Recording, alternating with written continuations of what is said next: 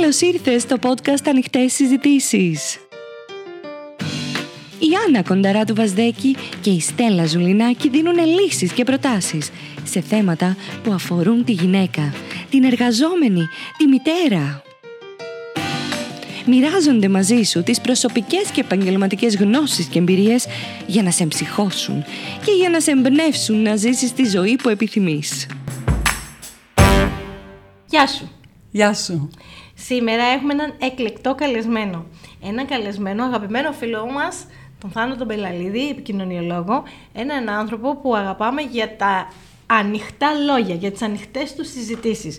Που δεν ε, σκέφτεται το τι θα πει, γιατί απλά λέει τις αλήθειες του. Σωστά Θάνο; Ε, σκέφτεται εντελώς το τι θα πει, μόνο που επιλέγει να λέει μόνο τις αλήθειες και να πληρώνει το τίμημα. Τέλεια. Εμείς, ε, εκτός ότι έχουμε συμπορευτεί σε πολλά εθελοντικά project και ξέρω πάρα, πολλά, πάρα πολύ καλά την ενέργειά σου και τη διάθεσή σου και την αγάπη σου για τον άνθρωπο, σήμερα σε φωνάξαμε για να μιλήσουμε και για τη γυναίκα. Γιατί η γυναίκα, ένας άντρας σήμερα, ένας επικοινωνιολόγος, μιλάει για τη γυναίκα, για τη σημερινή, τη σύγχρονη γυναίκα που αγωνίζεται, που δουλεύει, που προσπαθεί να τα καταφέρει και που έχουμε έναν καλεσμένο που πραγματικά μέσα από τα βιντεάκια σου που σπάνε τα μία στο TikTok και στο YouTube και στο Instagram την υπερασπίζεσαι. Την υπερασπίζομαι από συμφέρον, θεωρώντας το ότι όποιο και να είναι το πρόβλημα της ανθρωπότητας, κατά πρώτον η απάντηση είναι η γυναίκα. Πολύ ωραίο. Πες μας έτσι λιγάκι, Ξεκίνησες, έφτιαξες τώρα τελευταία είδα ένα βίντεο καταπληκτικό το οποίο έλεγες κάποια στατιστικά νούμερα. Πραγματικά δεν τα ήξερα. Ήταν ε, πραγματικά σοκαριστικά σχετικά με την αναλογία άντρα-γυναίκα σε κάποιες καταστάσεις. Πώς έτσι σου ήρθε αυτό έτσι να το κάνεις, να το δημιουργήσεις και τι, τι αντιδράσεις είχες; Καταρχάς μου ήρθε ουρανοκατέβατο. Ε, από χρόνια παρατήρησης με πολλαπλούς τρόπους και λαμβάνοντας υπόψη ότι τα πράγματα δεν πάνε καθόλου καλά στον πλανήτη, ε, εδώ και πάρα πολύ καιρό αναζητώ λύσεις για το πώς θα διαχειριστούμε τις μεγάλες προκλήσεις. Οι μεγάλες προκλήσεις είναι οι ανισότητες πάνω απ' όλα, η άκρητη κατανάλωση, το κλιματικό χάος το οποίο διασχίζουμε και ε, οι παρενέργειες όπως αυτόν, όπως η ακραία φτώχεια την οποία αντιμετωπίζουμε στον πλανήτη. Και αρκετά ακόμη στα οποία δευτερευόντως και στέκομαι κάτι δευτερεύοντα όπως ότι έχουμε πόλεμο στο κέντρο της Ευρώπης, έχουμε πόλεμο στην Αφρική, σε διάφορα σημεία της Αφρικής, δεν έχουμε πόλεμο μόνο στην Παλαιστίνη. Έχουμε στο Σουδάν έναν τρομερά βίο και αιματηρό πόλεμο, αλλά από αυτά είναι δευτερεύοντα, δεν ασχολείται κανείς μας γι' αυτό. Έτσι λοιπόν, αναζητώντας ε, τις αιτίες και τη θεραπεία όλων αυτών των ζητημάτων, άρχισα να πέφτω πάνω σε διάφορα παράξενα στοιχεία. Καταρχάς, να πω ως disclaimer το ότι είμαι ο κανένας. Είμαι απλώς ένας πολίτης, δεν υπερασπίζομαι τίποτα, δεν έρχομαι στο τραπέζι με επιστημονικά δεδομένα, πέρα από αυτά που έχω να πω προς αμφισβήτηση και έχω λάβει διάφορα αστεία σχόλια αμφισβήτησης. Έτσι λοιπόν ψάχνοντας σας έλεγα το ότι άρχισα να παρατηρώ διάφορα παράδοξα πράγματα όπως ε, το ότι τα αυτοκινητιστικά προκαλούνται κυρίως από άντρες. Σε αναλογία 1 προς 8 στην Ευρωπαϊκή Ένωση. Που κανείς θα νόμιζε το, το αντίθετο. Θα είχε διάφορες πεπιθήσεις και θα νόμιζε το αντίθετο. Ναι, ε, εγώ είμαι φανατικός οδηγός, οδηγώ μεγάλη μηχανή όλη μου τη ζωή και πάντα κινδυνεύω από άντρες οδηγούς. Οι άντρες οδηγοί, όπως έχω κάνει αρκετά βίντεο με πολλά εκατομμύρια views γι' αυτό, έρχονται και κολλάνε πίσω στην αριστερή λωρίδα ενώ πηγαίνεις με 130 στα 2 μέτρα. Μία φορά, ρε παιδί μου, δεν μου έχει βρεθεί μια γυναίκα να το κάνει αυτό. Αυτό ήταν το πρώτο που με είχε προβληματίσει. Γιατί άντρες κολούσαν πίσω μου με 130 χιλιόμετρα στην εθνική οδό. Ε, άρχισα να λέω λοιπόν το ότι τα αυτοκινητιστικά τα προκαλούν άντρες σε ποσοστό 1 προς 8. Ε, πολλοί μου έχουν γράψει διάφορα πράγματα τα οποία δεν ισχύουν, όπως δεν οδηγούν οι, οι γυναίκες. Νομίζω ότι τέτοια επιχειρηματολογία είναι φεδρή. Συνεχίζοντας λοιπόν να ψάχνω, ε, είδα και πιο εξόφθαλμα πράγματα. Η γηπαιδική βία. Είχαμε και θάνατο πριν από μερικούς μήνες στην Ελλάδα. Η γηπαιδική βία είναι ένα μαζικό φαινόμενο που φεύγει πολύ μακριά από τα γήπεδα, αλλά αυτό μια άλλη συζήτηση. 99,99% άντρες ε, παγκοσμίως.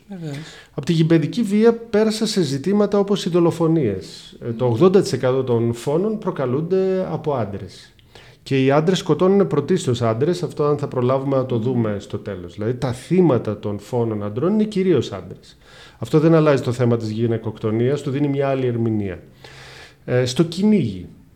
Δεν θεωρώ το κυνήγι ένα ε, από τα μεγάλα περιβαλλοντικά προβλήματα του πλανήτη για διάφορους λόγους που επίσης δεν θα εξηγήσουμε, αλλά οι κυνηγοί είναι άντρες. Είναι άντρες, Δεν λέω ότι έχει τίποτα κακό το κυνήγι. Λαμβάνοντας υπόψη ότι εσείς και εγώ τρώμε κρέας. Mm-hmm. Κάποιος σκοτώνει ζώα για μας. Επουδενή προς Θεού μην κάνουμε τους έξυπνους. Αλλά μου προκάλεσε μεγάλο ενδιαφέρον το ότι κάποιος σηκώνει ένα όπλο και σκοτώνει ένα πουλί. Έχει το θάρρος να το κάνει. Και μετά είδα δεδομένα όπως το ότι το μεγαλύτερο ποσοστό των φυλακισμένων είναι άντρες, ένα προς εννιά. Το συγκεκριμένο δεδομένο είναι από τις Ηνωμένες Πολιτείες, αλλά είδα και πολλά αντίστροφα δεδομένα. Ε, για παράδειγμα, γιόγκα σε ποσοστό 7 προς 3, ε, το 70% δηλαδή, για να μην πω και κάποια ανακρίβεια με τη δυσλεξία μου, 70% γιόγκα γυναίκες. γυναίκες. Διαλογισμός 70% γυναίκες. Veganism πάνω από 70% γυναίκες. Δεν, λέω, δεν με ενδιαφέρει αν είναι καλό ή κακό ως πρακτική ε, το να μην τρως κρέας. Περιβαλλοντικά είναι μια πολύ σημαντική πρακτική επειδή για να παράξεις ένα κιλό κρέας χρειάζεσαι 100 κιλά σιτηρών. Περιβαλλοντικά δεν κρίνω κανέναν ε, σε κανένα άλλο επίπεδο πέρα από αυτό. Έλεγα λοιπόν ε, ότι τα δεδομένα και στον χώρο της αυτογνωσίας Αυτό είναι να σε ρωτήσω, εξαιρετικά οι γυναίκες υπέρ των γυναικών. Ένα προς πέντε Ψάχνονται γυναίκες. Ψάχνονται γυναίκες. Ένα προς πέντε πηγαίνουν σε coaches. Ένα προς πέντε πηγαίνουν σε ψυχολόγους. Θα μου πεις οι γυναίκες είναι ηλίθιες, είναι καταθλιπτικές, κλαίνουν τη μοίρα τους. Έχουν όλα τα κακά. Έλα ναι. που τέσσερις στις πέντε αυτοκτονίες μιλάω παγκοσμίως και για όπου μπορούσα να βρω δεδομένα.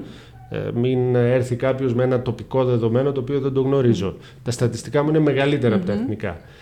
Τέσσερα στους πέντε οι αυτοκτονίες ε, άντρες.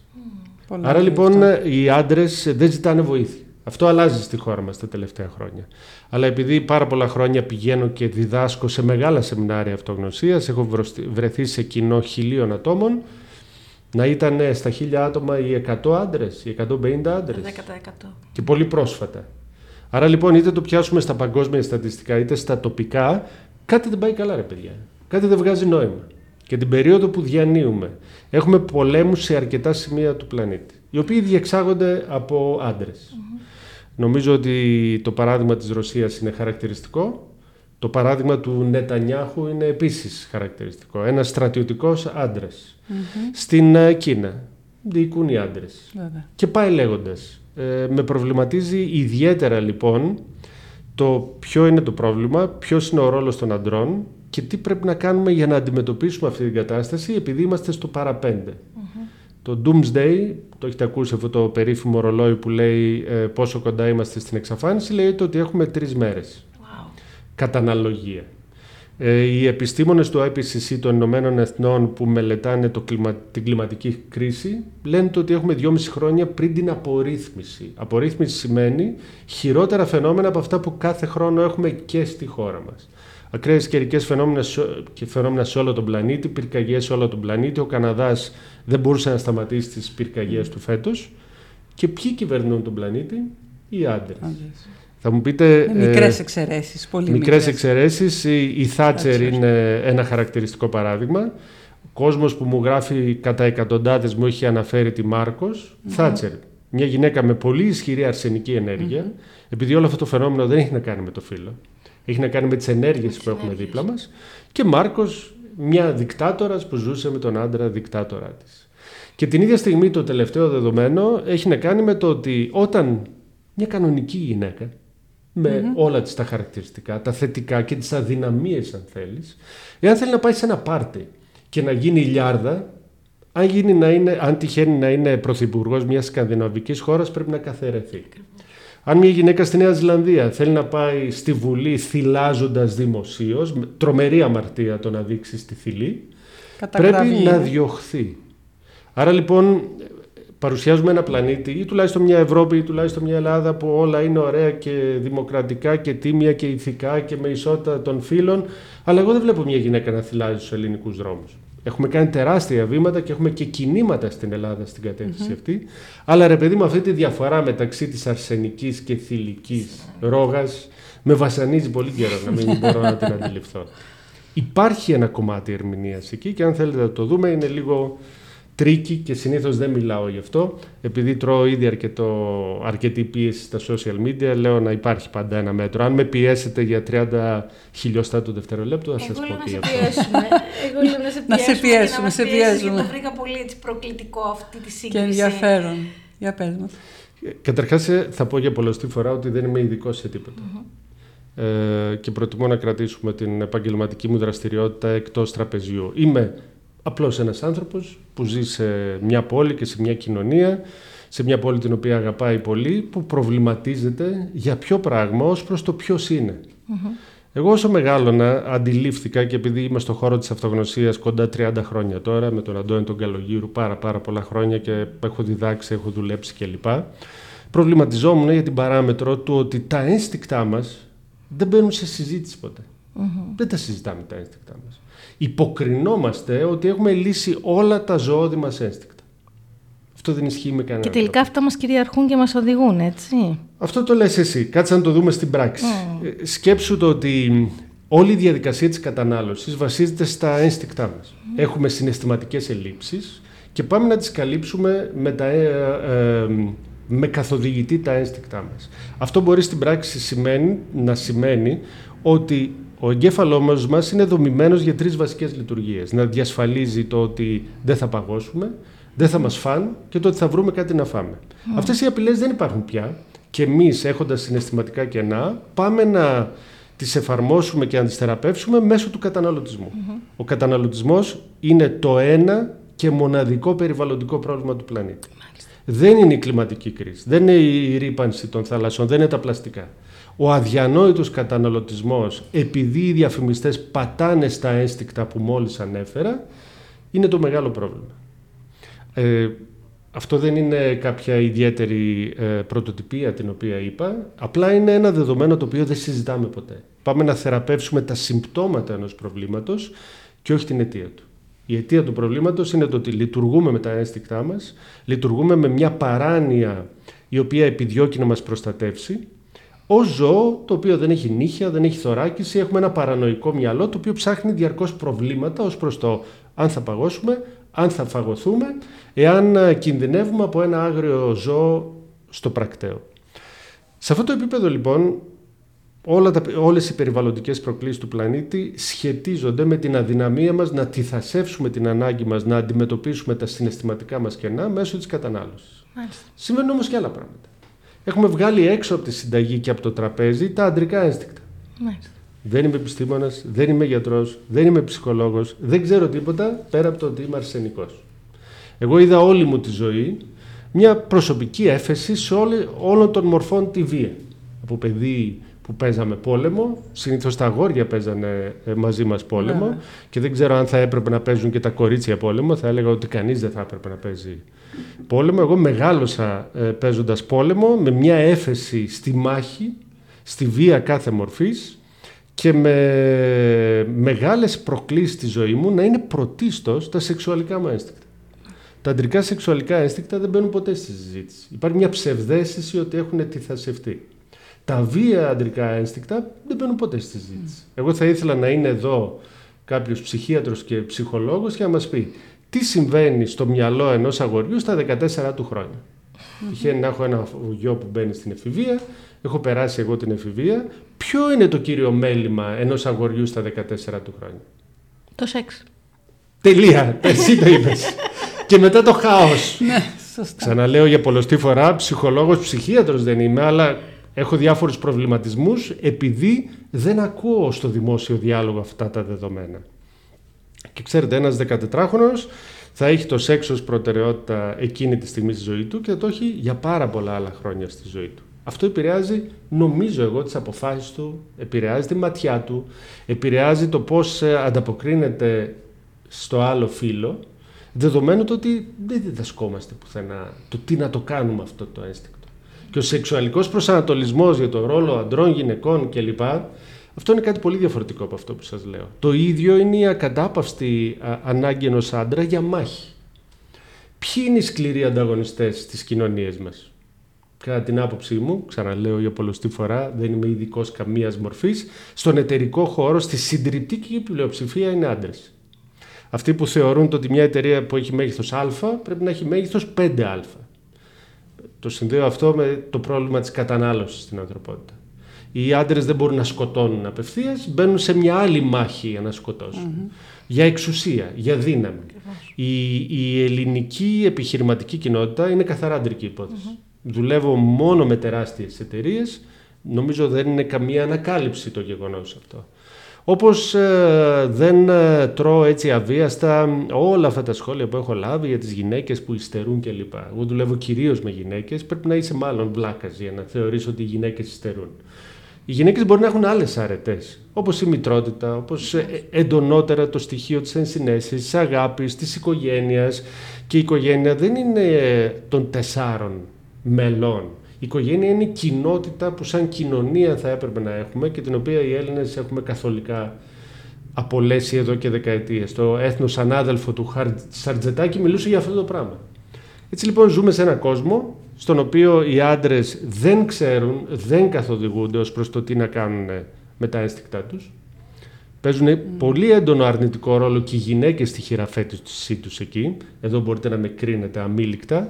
Ένας άντρας που βομβαρδίζεται από εικόνες με γυναικεία στήθη, γυμνό, το πορνό. Μην ξεχνάμε τη σημασία του πορνό. Κατά την άποψή μου καταστροφική. Μια μικρή εμπειρία έχω και εγώ, όπως μπορείτε να φανταστείτε, μια αμεληταία τόσο δά. ε, καταστροφική. Ανεξέλεγκτη εντελώς. Οι γυναίκες είναι ζώα στο πορνό. Δεν θέλω να προσβάλλω τα ζώα, επειδή μεγάλο κομμάτι της δουλειάς μου είναι η προστασία της άγριας ζωής. Σκεφτείτε ότι χειρότερο, ότι είναι πέτρες οι γυναίκες, δεν είναι τίποτα άλλο. Και δεν ρυθμίζεται αυτό με κανέναν τρόπο. Ρυθμίζεται το αλκοόλ, η κάναβη, δεν ρυθμίζεται όμως το ότι εμείς οι αρσενικοί εκπαιδευόμαστε ως προς το ότι οι γυναίκες είναι πέτρες. Για να αφαιρέσουμε τη λέξη ζώα από τη συνταγή. Αυτό είναι λοιπόν το ένα κομμάτι των ενστίκτων μας που όχι μόνο είναι ανεξέλεγκτα και με ευθύνη των γυναικών γίνεται πιο ανεξέλεγκτο διαρκώς και το άλλο κομμάτι είναι το ότι βλέπω εγώ, πολύ πιθανόν κάνω λάθος, αλλά δεν από τα χιλιάδες μηνύματα που έχω λάβει ένας σοβαρός αντίλογος δεν υπήρξε, οι άντρες έχουν μια έφεση προς τη μάχη και δεν έχουν καθοδήγηση στην οικογένειά τους στο να το διαχειριστούν αυτό. Δεν θα, δεν θα αλλάξει η αρσενική και η θηλυκή ενέργεια. Το θέμα είναι τι την κάνεις. Δεν θα αλλάξει το γεγονός ότι εγώ μπορεί να θέλω να συνευρεθώ με όλες τις γυναίκες του κόσμου. Το αν θα το κάνω ή όχι είναι το ζήτημα. Εάν αυτό μου, αυτή η δοκιμασία στη ζωή μου θα τεθεί στο τραπέζι ή όχι. Δεν θα αλλάξει το ότι θα είμαι πολεμιστής. Το αν χρειαζόμαστε όλους αυτούς του πολεμιστές έχοντας φέρει στο, τον πλανήτη στα πρόθυρα της κατάρρευσης είναι το ζήτημα. Και δεν είναι καν αυτός ο λόγος που από τη δικιά μου πλευρά κάνουμε αυτή τη συζήτηση. Η συζήτηση από τη δικιά μου πλευρά έχει να κάνει με την αληθινή γυναικεία χειραφέτηση. Το να κατανοήσει την ισχύ που έχει στα χέρια της. Το να γίνει κατανοητό το ότι η Λυσιστράτη πριν από 2.500 χρόνια είχε αδιανόητη δύναμη εφαρμόσιμη σήμερα. Αλλά εμείς τι κάνουμε, ενθαρρύνουμε κι άλλο την τραπ μουσική, ε, κοπέλες ακούνε τραπ μουσική, είναι μια μορφή απανεχοποίηση αυτό. Δεν μπορώ να καταλάβω γιατί μπορώ να βγαίνω εγώ, δεν ξέρω αν επιτρέπεται να χρησιμοποιήσω κάποιες λέξεις, να τις κόψουμε μετά, να τις πω. Πες, Στο ραδιόφωνο παίζουν. Ήπια πες. Όλες οι γυναίκες είναι πουτάνες, καριόλες και οτιδήποτε άλλο το οποίο το ακούς στην τηλεόραση. Δεν το ακούς κάπου άλλο. Ανοίγει το MAD και αυτά με μασημένα τα λόγια, μπαίνει ένα φίλτρο επειδή ε, να σας πω το μαμά χαρακτηριστικά που είναι ένα τραγούδι που βρίζει ακατάπαυστα, εμένα μου αρέσει και πολύ οφείλω να σας πω και μπαίνει μια αλλίωση του ήχου και παίζει prime time όλη μέρα. Η φράση που μόλις είπα για τις γυναίκες. Δεν ξέρω, επειδή... Oh, εμένα μου αρέσει η τραπ μουσική. Ωραία, τη βρίσκω διασκεδαστική. Δεν βρίσκω καθόλου ωραίο το περιεχόμενό της. Και δεν ενοχλεί κανένα. Δηλαδή, ναι. Εγώ μπορώ να απειλώ. Και όλοι οι νέοι έφηβοι, εγώ βλέπω και τα παιδιά μου, είναι κολλημένοι. Ακούν αυτά και όταν τους λε παιδί Δεν μου φταίνει η έφηβη καθόλου. Εγώ αυτή τη στιγμή δεν μπορώ να σας πω θα σας σκοτώσω. Μπορώ να το πω όμως σε ένα τραγούδι και σε μια συνέντευξη γύρω από ένα Άρα βγαίνει όλη αυτή η επίθεση. Η οποία είναι αντρική υπόθεση επίσης. Ποιοι τραγουδάνε τραπ μουσική; Άντρες. Τραγουδάνε άντρες. Υπάρχουν κάποιες εξαιρέσεις; Φυσικά. Επειδή είπαμε, δεν είναι ε, το θέμα αντρών και γυναικών. Είναι αρσενικής και θηλυκής ενέργειας. Και επειδή λόγω της καριέρας μου, της ηλικίας μου, έχω την ευχαίρεια να γνωρίζω καλλιτέχνες τραγουδιστές, μεταξύ άλλων κάποιες φορές δουλεύουν για, την, για τις εταιρείες μου, έχω γνωρίσει κάποια από αυτά τα παιδιά. Τώρα θα συγκρατηθώ από το να πω ονόματα. Εκτός και αν με πιέσετε 30. Όχι, όχι, να Συγκρατήσουμε. είμαστε διακριτικοί. να Θα σε είμαστε συγκρατήσουμε. διακριτικοί σε αυτό. Γνώρισα λοιπόν ένα από τους δύο-τρει πιο γνωστούς ανθρώπους που ήταν ένα παιδάκι απλά. Ήταν ένας ρόλος όλο αυτό. Είμαι σίγουρη. Πάλι θα άρχισα τώρα να Και είναι ένα βομβολοχώ κύμα του τι και, του είπα. και παρασύρει, ας Ναι, πούμε. είναι ένας ρόλος όπου οι γυναίκες είναι αντικείμενα. Όλοι το αποδεχόμαστε αυτό. Ε, μ, και όταν γνωρίσεις αυτό το παιδί, δεν έχει καμία σχέση με αυτό. Το πιστεύω. Είναι αυτό. ένας ρόλος απλά. Είναι καθαρά ένας ρόλος. Τι κερδίζει Στη από δικιά αυτόν τον μου ρόλο. λεφτά. Λεφτά. Φήμη, Απλά για Αυτό δόξα έχει μια και χρήματα. εμπορικότητα. Επειδή πού πατάει. Πατάει μεταξύ άλλων στα αντρικά κατάνοια. ένστικτα. Θάνο υπάρχει ελπίδα. Πάντα υπάρχει ελπίδα. Καταρχάς, η ανθρωπότητα έχει κάνει αδιανόητα θετικά βήματα ε, τα, τε- τις τελευταίες εκατοντάδες χρόνια. Δεν πρέπει να ξεχνάμε που δεν είναι ότι πριν από λίγα χρόνια στην Ελλάδα, πριν από 70 χρόνια, διορθώστε με 5 πάνω 5 κάτω, οι γυναίκες δεν ψηφίζαν. Δεν ψηφίζαν. Είναι μεγάλη σωστά. μεγάλη αλήθεια. Βέβαια. Οι, οι, οι γυναίκες ψηφίσανε πρώτη φορά στον πλανήτη Γη στα μέσα του 1900, δηλαδή το 1850, πάλι διορθώστε με αν είμαι 10 ε, χρόνια πάνω ή κάτω. Έχουμε κάνει εξαιρετικά θετικά βήματα στη διαχείριση των πολέμων. Εξαιρετικά θετικά. Έχουν μειωθεί ραγδαία οι πόλεμοι. Κάποια στιγμή η Ευρώπη στην οποία ζούσαμε ήταν ένα μόνιμο πεδίο μαχών. Δεν είναι πια. Έχουμε κάνει εξαιρετικά βήματα ε, σε ευαίσθητα πολιτικά θέματα όπως η θανατική καταδίκη. Έχουμε κάνει εξαιρετικά βήματα στην παιδική θνησιμότητα. Το έχουμε παρακάνει και στην Ελλάδα. Πήγαμε full και σαρικές. Εγώ- Τα δικά μου παιδιά γεννήθηκαν με μαμία, αλλά αυτό είναι μια άλλη συζήτηση. Αλλά ε, μειώσαμε δραστικά τα παιδιά που σε μικρή ηλικία πεθαίνουν. Εξαιρετικά βήματα στη μείωση της πείνας. Ε, λέω καμιά φορά ότι μειώσαμε τα στατιστικά από το 40% στον τρίτο κόσμο στο 30%. Μου λέει «Α, αυτό είναι όλο και όλο.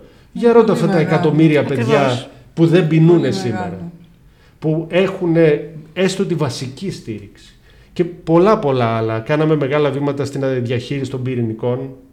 Κάναμε μεγάλα βήματα στη διαχείριση ασθενειών όπως ο ιός του HIV. Μας πήρε 40 χρόνια.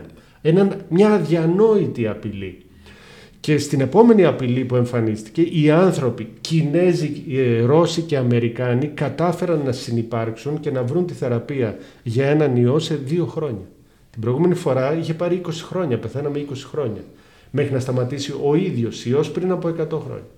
Η ανθρωπότητα έχει κάνει σπουδαία βήματα.